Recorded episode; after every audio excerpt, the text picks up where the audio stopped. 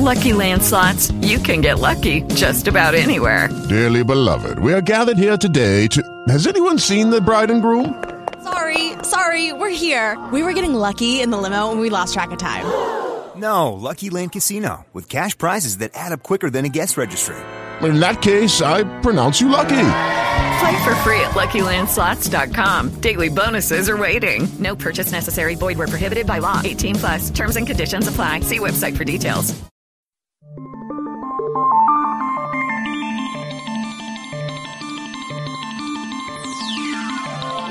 Welcome to the Front Porch Political Talk Show with your host, Hatton Humphrey, bringing you thoughtful comments on the news of the day, as well as lessons from the past and insights into things to come. We offer our comments and invite you to add your own.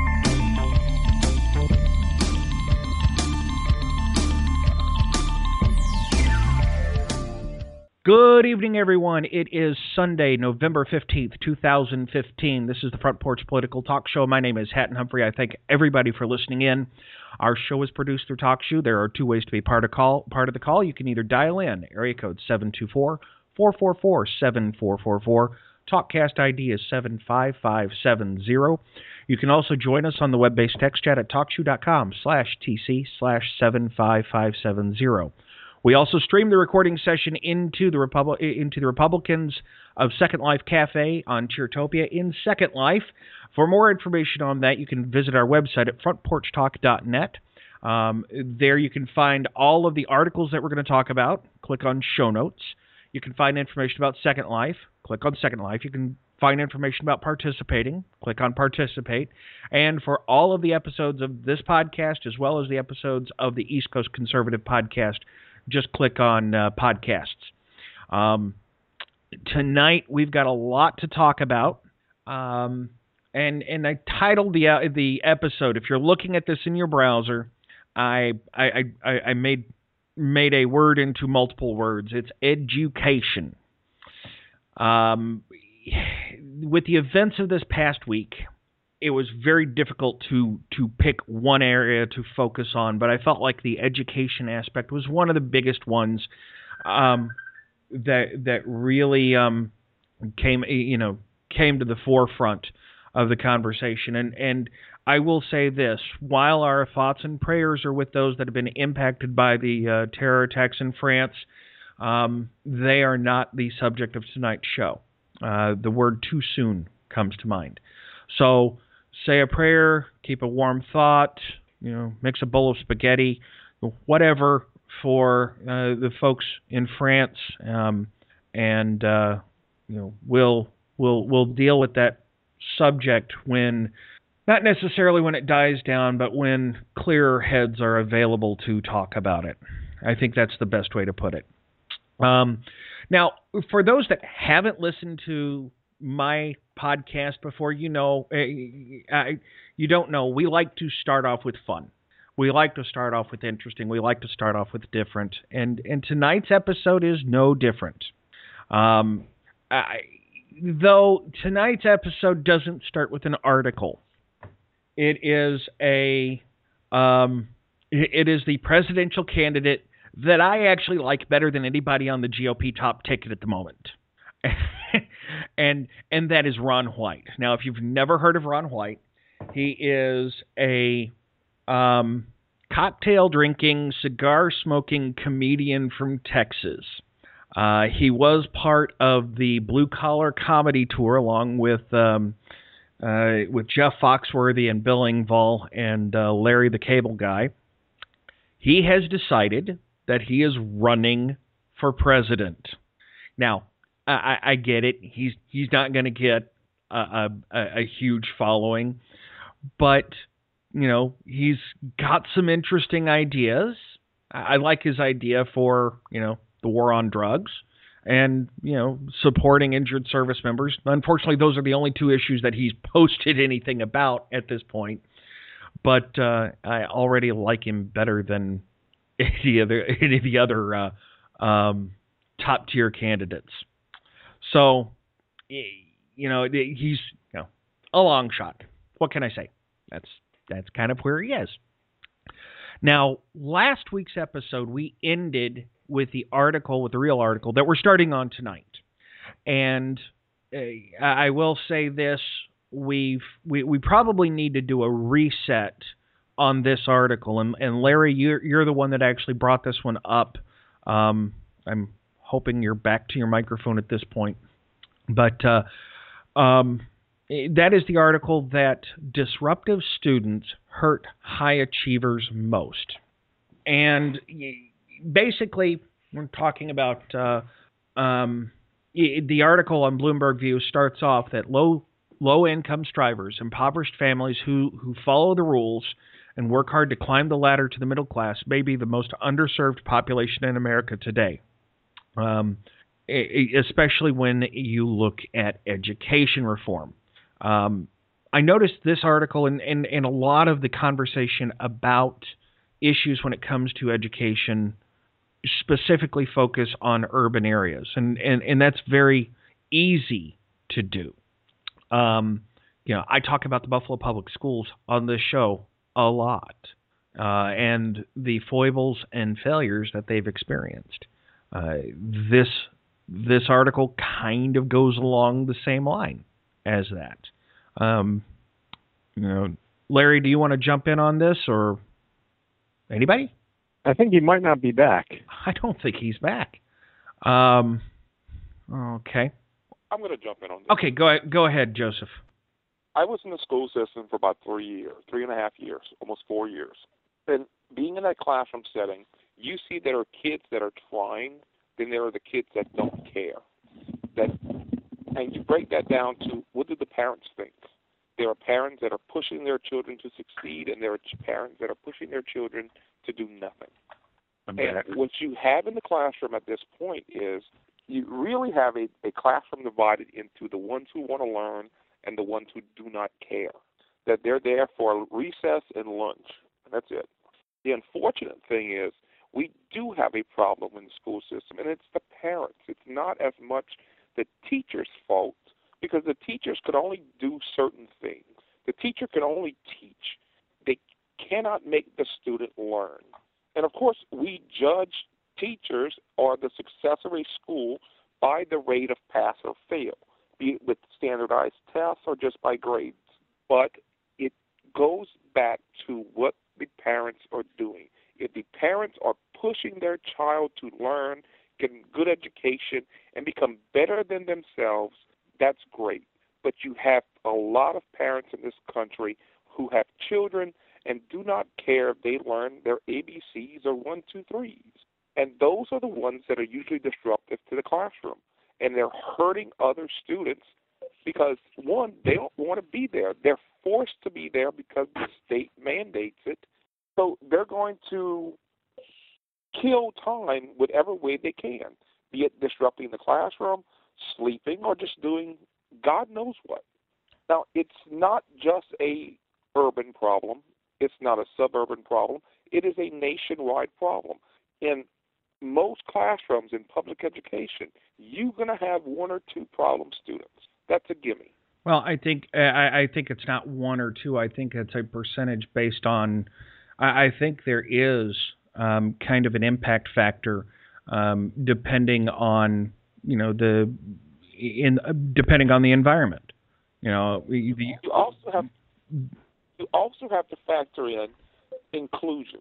Now, for those who don't know what inclusion is, about 15 years ago, uh, actually 20, closer to 20 now, the federal government decided that we are not going to exclude special education students from regular education. So you have classrooms that have paraprofessionals who will literally sit with a student or sit with students who are considered special ed mm-hmm. inside of a regular classroom. Right.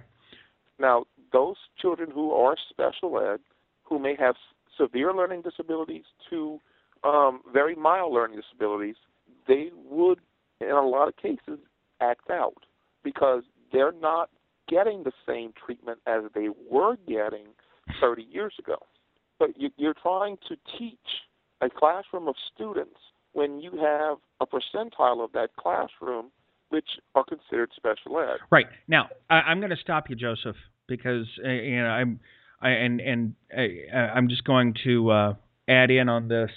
Um, my son is is self-contained, special ed, but then pulls out to an inclusion classroom for uh, for let's see, math and ELA. It's no longer English and reading or whatever. It's called ELA in New York State. So um, the the concept of the inclusion classroom, I that's not. I mean, that's that is part of the special education spending. Um, a lot of what I see as these issues, it has to do more with you know the efforts to reduce truancy, the efforts to reduce in-school suspension, or you know, you know, students getting expelled. You know, lowering the punishment for being a bad kid. Uh, that that has nothing to do with whether they're special ed or not.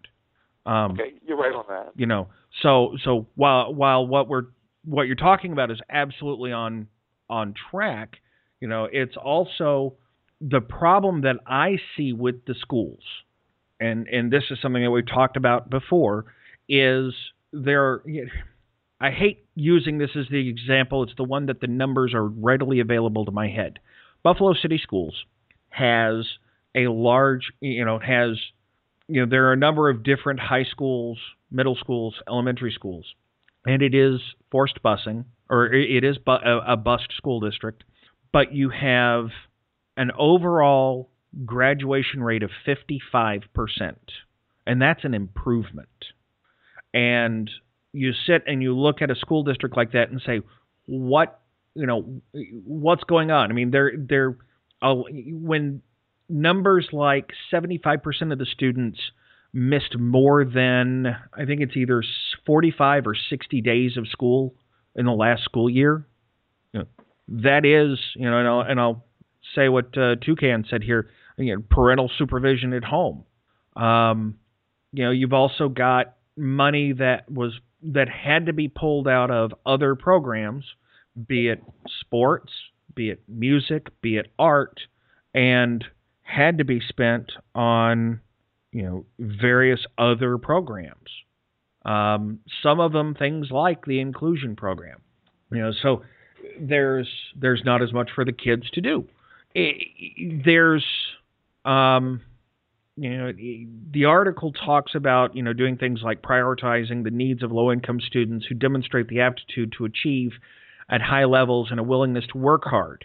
You know basically the the the my read on the brunt of this article is that it is talking about what's happening to the kids that are in a situation like a Buffalo Public Schools, they're good students. They've got a, a, willingness and a desire to succeed and pull themselves out of a low income situation.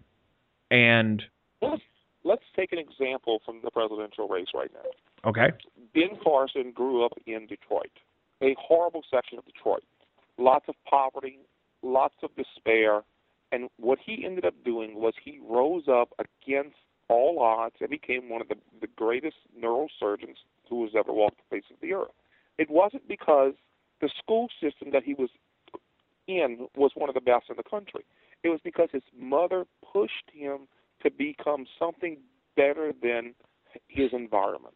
I can almost promise you that the people, some of the people that are living, that lived in the same area as Dr. Carson, are still living in that area, still in poverty, and were classmates of a, of a world famous brain surgeon.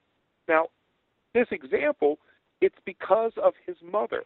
It's because of the parental supervision that he was able to achieve a higher level than was thought.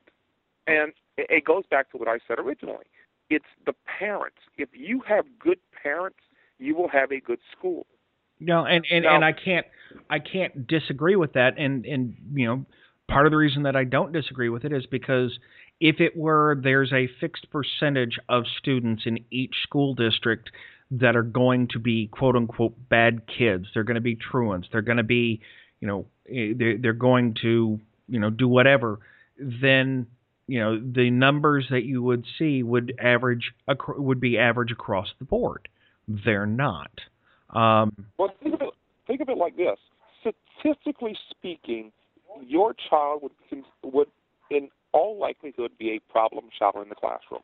if I wasn't doing my if I wasn't doing my job, my child would be a problem child in doing class. your job, and if your wife were not doing her job as parent, hmm your child would more than likely be a problem child in the classroom. But since y'all have taken the initiative and decided that this child will get an education, no matter what difficulties he may face, he has he is a good student, correct? Oh yeah. When he he's yes, I'll put an asterisk on that because he's lear- having to learn organization to get ready to go to middle school, but that's a different story.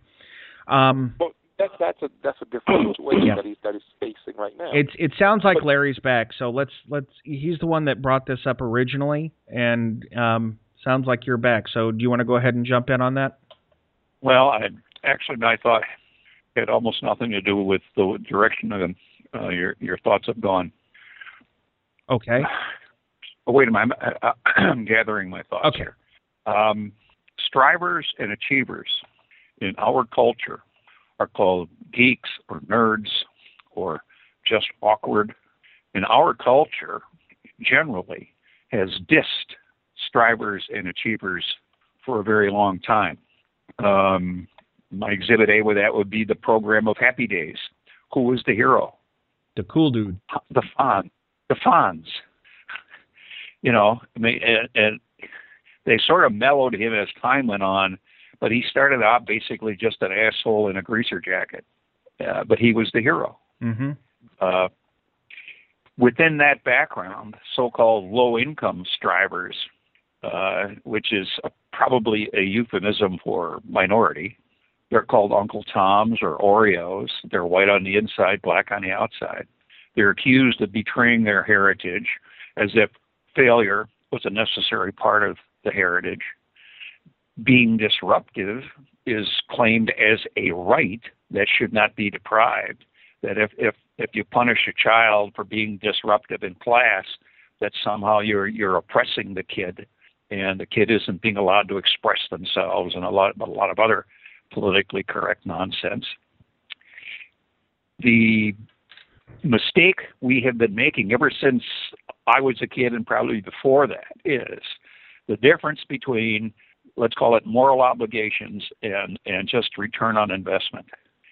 There is this sense somehow that poorly performing kids need all of the help that we can pay for and well performing kids somehow are abnormal and very frankly, this is from my youth. This this I, I had to grow up with this. Uh, I came from the wrong side of the tracks, a, a very blue collar family, and I was the weird one. Everybody looked at me odd because a I turned Republican when I was about 12 years old. Uh, you, you know, I I actually wanted to study hard, and and I had completely different goals in my life from all the rest of my uncles and cousins and everybody else. Um, and and, and you know, I, I think there was a family movement to disown me, but somehow it didn't it didn't get traction. Yeah. Uh, within that same backdrop, you add the fact that the, the liberal media now has been amplifying that whole mystique about achievement is somehow um, all, all you really want to do is get up into the one percent so you can oppress everybody else. I mean, I, I mean, the, uh, Joseph mentioned Carson. I mean, look how they're treating him. Mhm. Here's this black guy from Detroit who turned out to be brilliant and is a world famous neurosurgeon. He cuts Siamese twins in half and they both live. I mean, it, he is a marvel of human achievement, Mhm. and and he is ridiculed for. Oh yeah. They So- they they're you know they they dig hard because he hasn't done anything for them to dig easy on. I mean the the the, the things that he has. If he was a Democrat, they'd think he was wonderful. Mhm. Yeah, so so we're talking about his political le- leanings, not his achievements. So people not liking him because of his political leanings. I mean, that's kind of Now- natural. Now, Now you Uh, here, here Naj, here's the question I'm trying building up to is. I'm proposing that we need to do a return on investment analysis on who we're going to invest in. Should should we have invested everything we could find in guys like Carson, or should we invest money like they apparently are in the girl who refused to get off of her damn cell phone in class and wound up with getting that officer uh, kicked out, kicked out of uh, uniform? Well, that got him kicked out of uniform. Over that. what? Okay. Said she got him kicked out of uniform. Okay. Well, I mean, she she pissed No, him off. she got kicked he, out of he got so upset that in fact he lost it and so he got himself kicked out of uniform but it was her disruptive actions her refusal to comply with the the rules that that caused him to lose his cool Yeah, I, I've worked with teenagers before. That's kind of something that happens. Uh, but, you're but you, with can't, you can't just say it's something that happens It- Well, if we, you don't let me finish talking, I people won't like that to and we say what I'm trying to say. well, I've worked with teenagers, and you're going to meet some difficult teenagers. That's the reality of it. Uh, wasn't you lose. teenager. I mean, I'm not knocking difficult teenagers. I'm knocking about. I'm knocking. Okay, but if you don't let me finish talking, then I can never get a point in. All right, I'll shut up. okay. I've worked with difficult teenagers before. You're going to see things like that. It happens, but you as an adult, you have to keep your composure, and also your position kind of uh, requires more than what that guy showed. As far as Ben Carson, just like any other group, if you have a group who doesn't think somebody's for their political interest, they're not going to take a liking to that guy. What's the guy, the the race guy, the white guy, Tim Wise? If Tim Wise was running as a Democrat, do you think a lot of white people would be behind that guy? No, they wouldn't like him because of the things that he says about white people. Like that's that's not a shocking thing that that a lot of black people aren't behind Ben Carson. Uh, politically, he's not on the same wavelength as the majority of our people are. I'm, I'm not So, talking. About, I I'm not talking about the political problem. I'm talking about what happened in school. The only reason Carson made it was because of his mother. The school it's, didn't do crap. much much deeper than that. We we got to stop this. So we're going to give one person credit. If you got somebody who is in a bad school like that, in a bad situation like that, you're talking about mothers, uncles, brothers, sisters. You- You're talking about a whole lot of people that contribute to that vessel that is you, that makes you uh, something exceptional. Like this this whole notion that well, if they had a good parent, it's like nah, man. It takes a lot of people who give you a positive experience and give you something to kind of move on with in your life for you to be uh, be somewhat of a success. Um, as far as that nerd thing, as far as schools go in America, you got to understand one thing, man. There's education as far as what we know and what we can learn, and then there's the social education. And a lot of times, kids who advance education-wise early, they're usually lacking socially. So when they're lacking socially, they're going to be the butt of jokes. Uh, if they teach you about your glasses, if you didn't have glasses, it would be something else. If you're awkward socially, that's what kids are going to do. Kids are cruel, Kids are and that goes to every demographic you want to go to. kids are kids are kids are evil sometimes. Kids are very evil Yeah. sometimes. Now, um, I'm not talking about the kids. I'm talking about we've got a limited pot of money. We don't have an unlimited amount of money. And we, we have to decide what we're going to spend that money on. Now, you tell me whether we should be spending our money on the girl who refused to put her cell phone away or Ben Carson when he was a young person. Well, I We- think we in a, we- I think in a democratic republic, you spend the money on the children. I don't think you set up a special class of kids who should get the money spent on them. Uh, that's kind of the model that we have going on right now. When No, it, about it's not the model. The model is the the the the, the kids I'll with put it to you like this: I'm in Atlanta. You go, 95% of the kids are on free lunch in public schools. We also have Woodward Academy and a few other academies here, where those kids have iPads and these other kids have old textbooks. So you can look at that starting early on and see who not only is going to have the advantage, but who's going to be ready when it's time to go to college. So there, there's already different tiers of education going on. But the idea that we're going to just say, okay, to hell with these people over here, and we're going to prepare everybody else to get ready.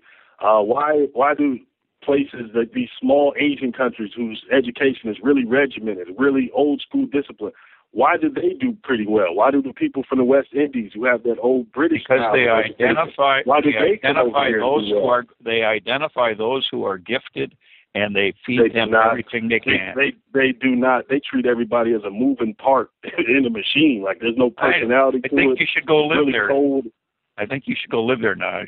Okay, man. Ahead. I mean, they they pull you out, and Yeah. and and you wind up getting directed toward advanced learning and teaching, and uh, it, it's it's just not like the United States.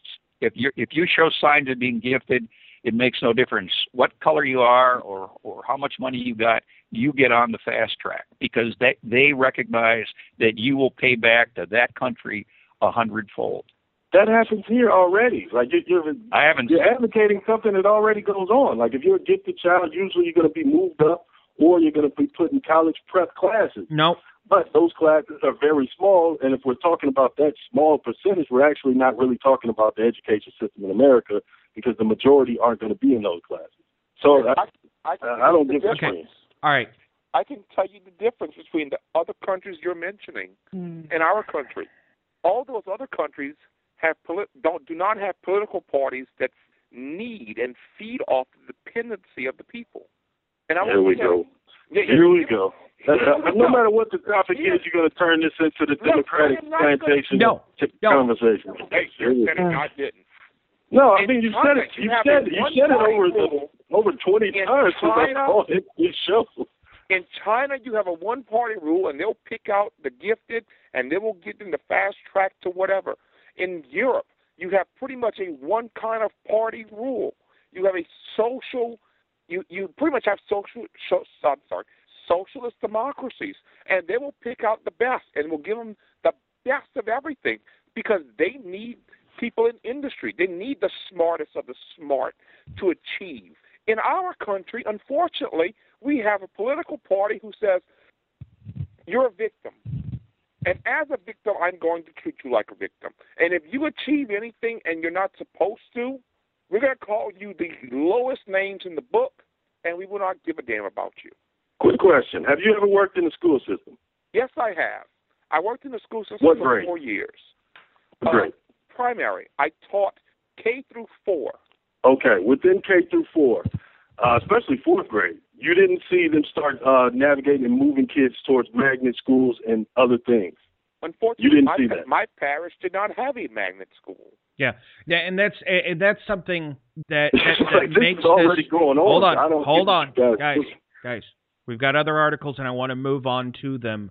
What what you're talking about, Naj, uh, is is going to be a different experience because one of the things that the top-down driven concepts have failed. Whether you talk about No Child Left Behind, whether you talk about Race to the Top, whether you talk about um, you know using the California Assessment Test and the uh, TSAT, or, or whether you talk about Common Core, even is that each state and, and, and even each county is going to have a different different set of characteristics, even within each state. So you mentioned Naj, you know that they that they start putting them in college prep classes. The closest thing that school that that the schools in this area that I live in have is if you're in eighth grade, if you're going into eighth grade and your math and science scores are above a certain percentage, then you can start taking a ninth grade. You can you can take algebra one and you can take earth science. You skip the eighth grade for math and science, and it's it's not pushed. It's not required. As a matter of fact, it it becomes damn near impossible to succeed, even for smart kids that have good, well engaged parents. There are other school districts in other states and other counties that have AP classes that are not, oh, let's skip a grade and just review. You've got every different area has a has a different implementation of education. And either you acknowledge that and figure out ways to provide generalized levels, or you allow for true local control of the schools. Yeah, I, I, I just want to add just something real quick. Just just understand our biggest problem in education is the banking style of the way we do it. Uh, we fill kids with dates. We fill kids with uh, different so-called important things that they need to memorize, and they need to be, able to repeat those things back to us. So we kind of bank things into them, and then they just repeat them, uh, as opposed to critical thinking, uh, critical learning, figuring out things on their own. How do you uh, develop an argument? How do you develop uh, a way of thought? Like those are the things that we're actually missing. And this banking style that we bought into a long, long time ago, uh, the things you just listed, right to the top and, and No Child Left Behind, those are concepts brought by someone every four to five years where they come in, we're going to do this sweeping change. We got the program. This is it. And then after that fails, somebody else comes in with another one in four or 5 mm-hmm. years. This has nothing to do with Democrat or Republican. Oh, no. And to kind of display it that way means that you're too biased to really look at the look at the whole situation. Well, and you know the the the interesting thing is, and I'm going to tag this on, and then I want to go to the next article. Um, I'm going to tag this on to what Joseph said. Is the more that I watch the media, uh, the more that I watch things going on, um, the the concept of you know needing a you know relying on a set group of voters, watching this election cycle has has kind of made it kind of interesting to predict. Okay, Trump's going after this set of victims, the you know the business class of victims. You know, Carson's going after this group, you know, you know, Clinton's going after this group, and Bernie Sanders is going after this group. And it's it's it's it's interesting because each of the campaigners and those those aren't really called victims; those are called constituent groups. Um, so it's it's I just wanted to tag that on, and we I do want to go to the next article because we're talking about education. We're talking about learning things. We want to. Eh, we, we talk about indoctrinating and critical thinking, and and in an English class in Cedarville, New Jersey, uh, there was an eighth grade homework assignment. Um, this was in an English language arts ELA class at Powell Elementary, which I guess eighth grade in New Jersey is considered part of elementary school, asked the child to write about a scenario. That scenario was that you're going to imagine that you went to a party, had a little bit too much to drink, had sex with a stranger, woke up, didn't remember what happened, and ended up getting herpes from from your one night stand. what? This yes, this was the scenario that eighth grade English students were asked to write about. Yeah, that's that's an interesting scared street uh, type of approach to talking about sex and partying and drugs for kids. Yeah, that, that's kind of ridiculous, man. Yeah. Wow. Yeah. Wow. so yeah, well, I I suspect that the mother that they're talking about in this article had a slightly different interpretation of it because I, I agree with you. To me, this can, sounds like a scared straight style. You know what? Maybe you want to think about doing these kind of things before you actually do them. But from from what this mother is saying in this article, I think she thinks they're trying to say, go out and do this. It says uh, you know, we should instead be questioning why an assignment like this has been handed out in the first place. These educators don't realize the psychological damage they're doing to these young minds by presenting this scenario as normal. It's like I don't think they are presenting it as normal. No, but reading this article, oh, I, I was I was going to say this apparently is is tied to a book that is the seven high the seven habits of highly effective teens. Not a book I've read, yeah. not a book I've heard of, but uh, all right, not sure. Go ahead. Sorry. I've heard of similarly titled books, but now when I read this book, I thought to myself, on the one hand, if if I had had this assignment when I was in eighth grade, I would have found it creepy as hell, and and I think a lot of people would. Mm-hmm. But I also think that this mother's kind of overreacting from her her reaction. I don't think this this is some sort of plot to normalize sex and alcohol and all that and say, hey, go out and party all night long, like this mother. I, but it's the impression that I'm getting from this article that that's what she's saying. Well, but I, I think we got kind of an acorn and chicken problem. The mother that we're talking about says that it's because of stuff like this that we have kids having sex at a younger and younger age and getting STDs. Uh, the approach that Toa is taking, which frankly is one closer to where I come from, is kids are having sex at a younger and younger age, and maybe it's because of TV or the internet or lack of supervision at home or whatever reason, but they're having them, and they are getting STDs, lots of it. Uh, well, it, it's well, let me finish. So, so this, in that sense, is a an attempt to deal with the problem.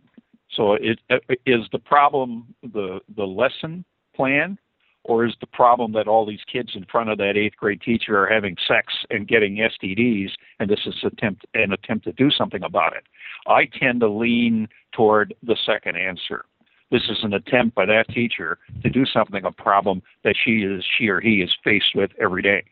Okay, that's all I, I have to say. Yeah, the, the culture is sped up. Kids are having sex a lot quicker than we did way back in the day. They know a lot more. They've actually seen porn at an age where us, where most of us were looking at a scrambler on a television. That was all we got to see. Like they've actually seen it, and then they've actually experienced it at a younger age. So that, the proper thing to do would be education.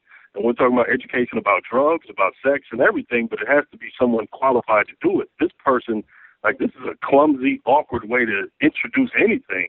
And if she, if she or he thinks this is going to stop kids or deter kids from having sex, uh, they're not really realistic. Like this is a this is a totally different time, and and things just are a little sped up, man. Like kids are having sex at that age. Well, and and, and I I don't I don't deny that kids are having sex that early. Um, now, are they going out getting hammered and having a one night stand and catching herpes? I don't know.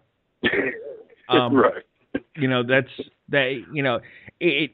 You know, you talked when we were talking about the previous article about critical thinking. Um, this would be, I, I'm pretty pretty certain, would be a critical thinking type assignment. Um, and, I, think, I think that's exactly what it is. In fact, I I I think sex may not have as much to do with this as as uh, people think. I think it's it's more a case of well, we we saw the magic three-letter word, and so everyone's losing their mind over it. But what if the assignment had instead been you go out to a party, you get a little drunk, you drive home, you wrap your car around a tree, now you're in a wheelchair for the rest of your life. It's it's the same kind of deal. Mm-hmm. Your your actions have consequences. Think about those consequences before you do the action. Yeah. Yeah. I like to quantify something. Okay.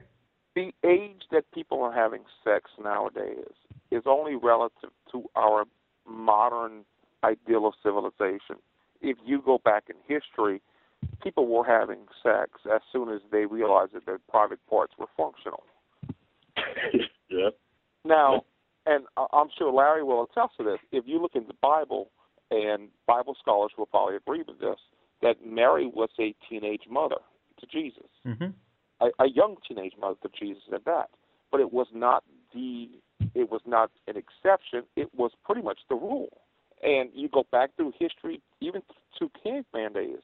What we think it, of it was it was common for young girls to be betrothed well in advance of puberty and as soon as they got through puberty, uh, by some narrow definition, uh, they were married and they became sexually active, whether they wanted to or not. So what Joseph is saying is absolutely correct. Yeah, you can go to early America. There, there's a lady, Peggy Noonan, had a book, The Way We Never Were. Uh, their age of consent was as low as 13. There was um, marriages between grown men and and girls at, at the age of 14 to 15. Mm-hmm. And no, the only rule was that they had passed through puberty. Yeah. Well, really, if, if you look at the way our sex laws in this country are written, they're only been instilled maybe 125 years ago. But you know, it, I think if we can say with with a certain amount of straight face that we're better than that. We're better than we used to be, and and and we are not. And we have we have a longer timeline as well. Think about it. if you thought you were going to die at 40 back then. Mm-hmm. For 40, you were lucky. So I mean, it would have made but sense. You start there, there is concern that we're slipping back into the old ways, and the old ways weren't good. So I think No. the concern is a valid concern. Just because where it, you know it used to be much much worse doesn't in any way affect that we have justifiable concern today. And you also couple that with the drinking age. The modern drinking age is 21. Well, 150 years ago, the modern drinking age was were you old enough to reach the bar?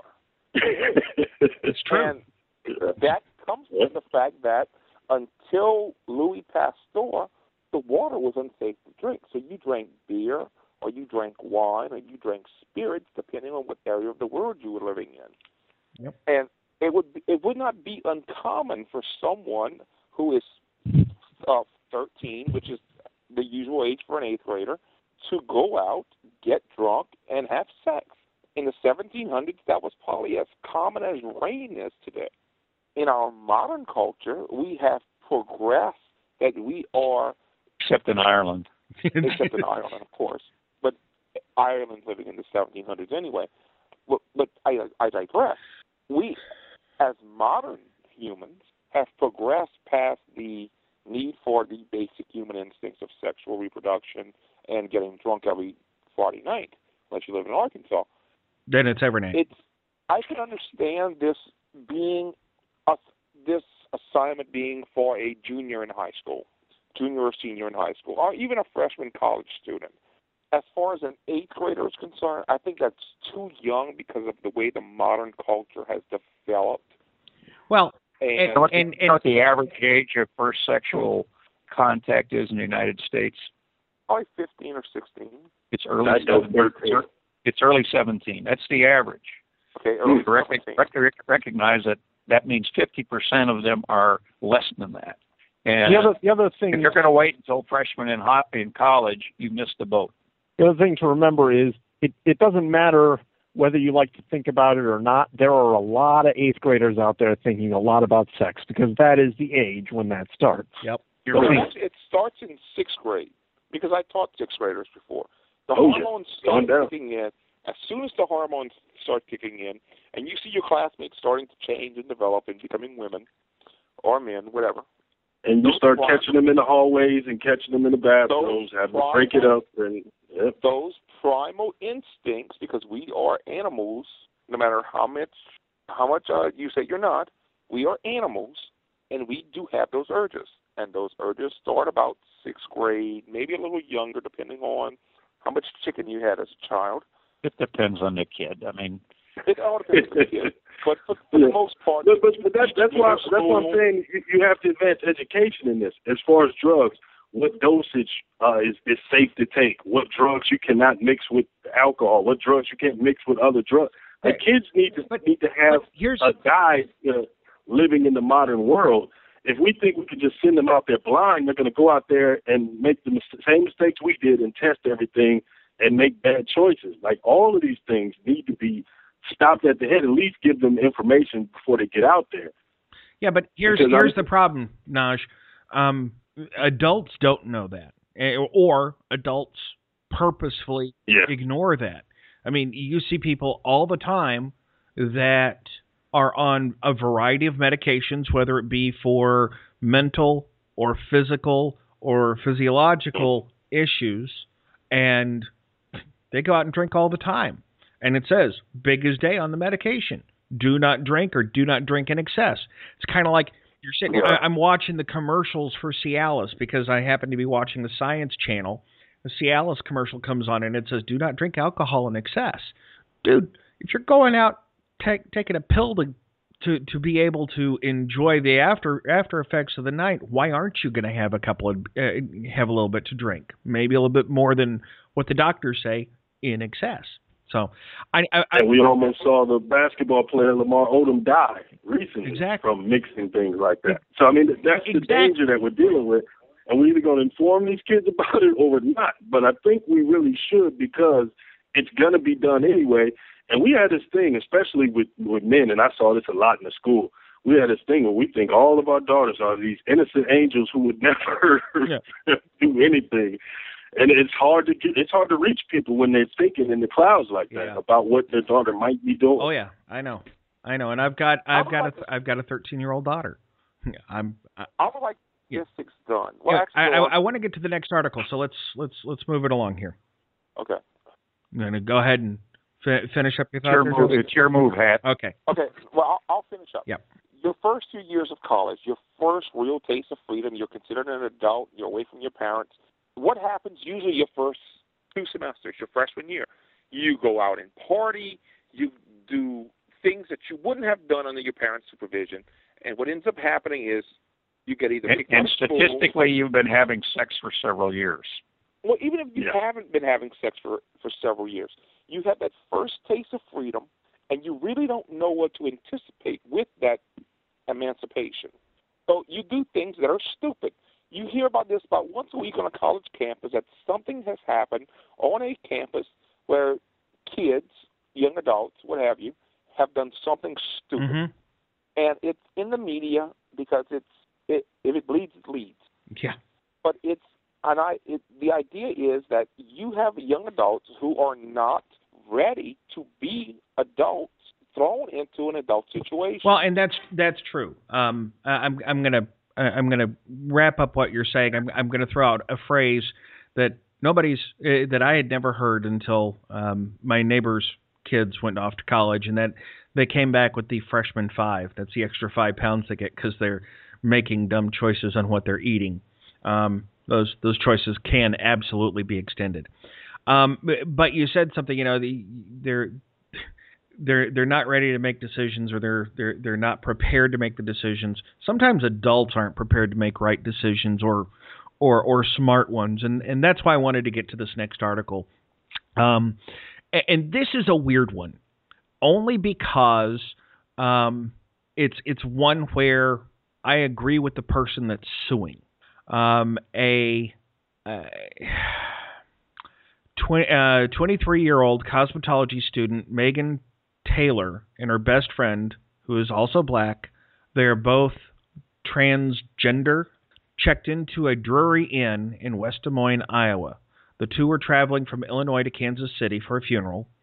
Um, and upon seeing the identification, which lists the sex assigned at birth, um, the hotel staff decided to make their stay uh, unenjoyable, including a call to the police, uh, which said that there were two men dressed like women engaging in sex work.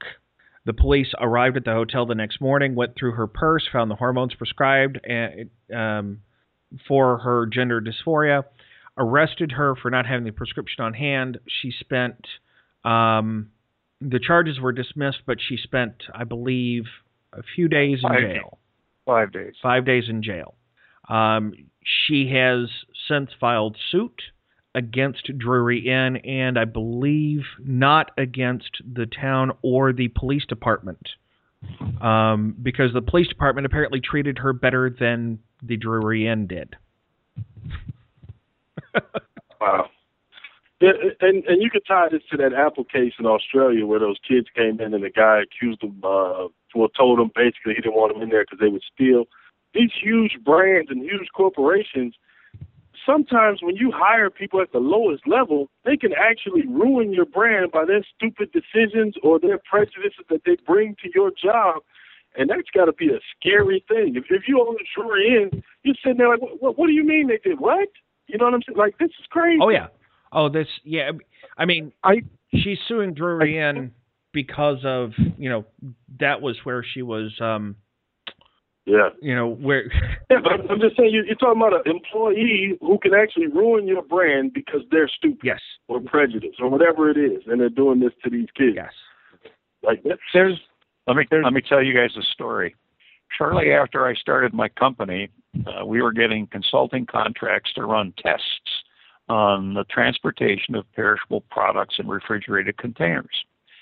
And at that time, until today, uh, one of the major ports on the West Coast for oranges and apples and lettuce and all that to be exported was Oakland. So um, my 19 year old daughter, who uh, at that time was hot, let's just say that. I mean, she she would run 10 or 15 miles, and she looked like she could do it. Anyways, uh, we had some test loads in in the port, and it, about every six or eight hours, you had to go down there and make sure the computer was running and make sure all the sensors were still sensing and all that stuff. And and this would go on for a couple of weeks. And I had her in the Hyatt Regency in Oakland. Okay, now here she is, young girl, three times a day, leaving in her work clothes and coming back a couple of hours later, looking very tired and going about her business. One day she comes back and her key doesn't work and she comes down in the lobby and they point to her bags and say get out. Uh so i get this phone call with her blubbering and screaming and weeping you know what's what what did i do? So i talked to the the uh person at the desk who is quite rude to me and then i talked to the manager who is absolutely dismissive and rude to me and um I finally had somebody from my bank call a branch manager in the bank in Oakland who called the wackos at the Hyatt Regency and said, You made a big mistake. So they gave her a big bouquet of flowers and put her, her clothes back in her room. Now, I mean, it, did did they accuse it, her of, it, of pulling been, a pretty woman? Huh? Did they accuse her of pulling a pretty woman? Well, they were very explicit about it. They said she was a whore and, and she was she was going out to work at night and she explained i go down and i we're running these tests i go down and look at the computer you know and, oh, yeah right uh i mean this was in the days when the when the most advanced computer was the apple uh and and so people were kind of doubtful of computers in com- containers at the time but the point is what what, what Naj said is is actually accurate. When it all cleared out, a lot of people got a lot of lumps on their head at the Hyatt Regency Oakland mm-hmm. because of because they really didn't check uh, cross their cross their T's and dot their I's before they did it. Yeah, they you know they just reacted. Um, well, so I mean, I, I agree with you. She's she's got a case. She's got a good case.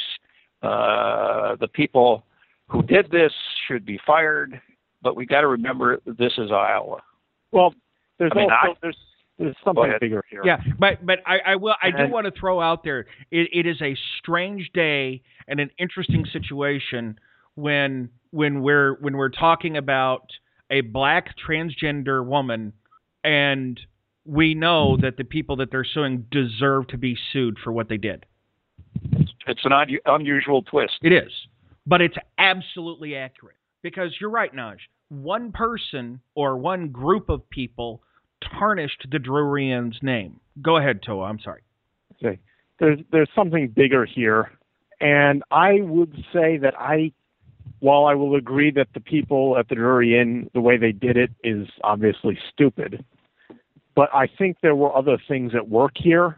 Oh. The fact is, if she if if the woman in question had actually been a hooker, and the cops found out she was working out of there, there is a very real chance they could have taken the hotel and that's something that that hotel owners have to be worried about now. We, as a country, have lost our collective mind over prostitution and think it's the worst thing ever, and we'll go to. It, it's like it is the new drug war. That was the the cover story on Reason a couple of months ago.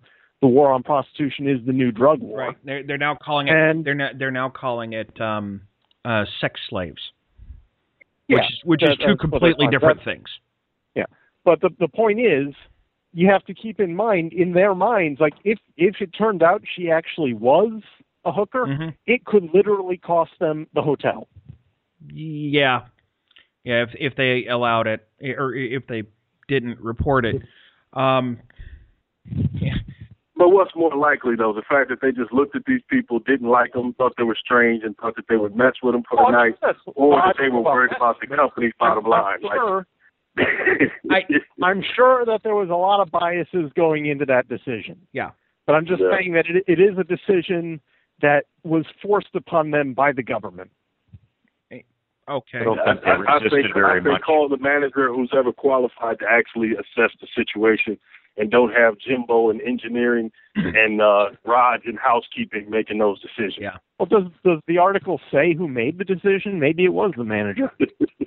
Um, I Yeah, honestly, that's, that's a possibility. um, it, it all it says is staff at the hotel called the police after checking the friends in. Um, you know, so yeah, that's that that's as far as it goes. Um, anyway, well, we're we're out of time. There was there were other articles that I wanted to get to. Unfortunately, you know, some that's the nature of this show. Um, for the for the stories that we didn't talk about, if you want to read them, go to the website at frontporchtalk.net. There's links on there. Um, go to show notes if if it's not the most recent one. Um, definitely some interesting things that have happened this week, and uh, I want to thank everybody for being a part of the show. Thanks for everybody for showing up at TalkShoe. Um, and in Second Life, if you liked what you heard, we ask you to blog about us. Tell five of your friends. Follow us on Facebook. Follow us on Twitter. If you didn't like what you heard, you know what? We'll still invite you to join us next week, where you will probably hear different words in a different order. Thanks a lot for listening, everybody. Have a great night. Good night, Chuck. Hello, it is Ryan, and I was on a flight the other day playing one of my favorite social spin slot games on ChumbaCasino.com. I looked over the person sitting next to me, and you know what they were doing? They were also playing Chumba Casino. Coincidence? I think not. Everybody's loving having fun with it. Chumba Casino is home to hundreds of casino-style games that you can play for free anytime, anywhere, even at 30,000 feet. So sign up now at ChumbaCasino.com to claim your free welcome bonus. That's ChumbaCasino.com and live the Chumba life. No purchase necessary. VGW. Void were prohibited by law. See terms and conditions. 18 plus.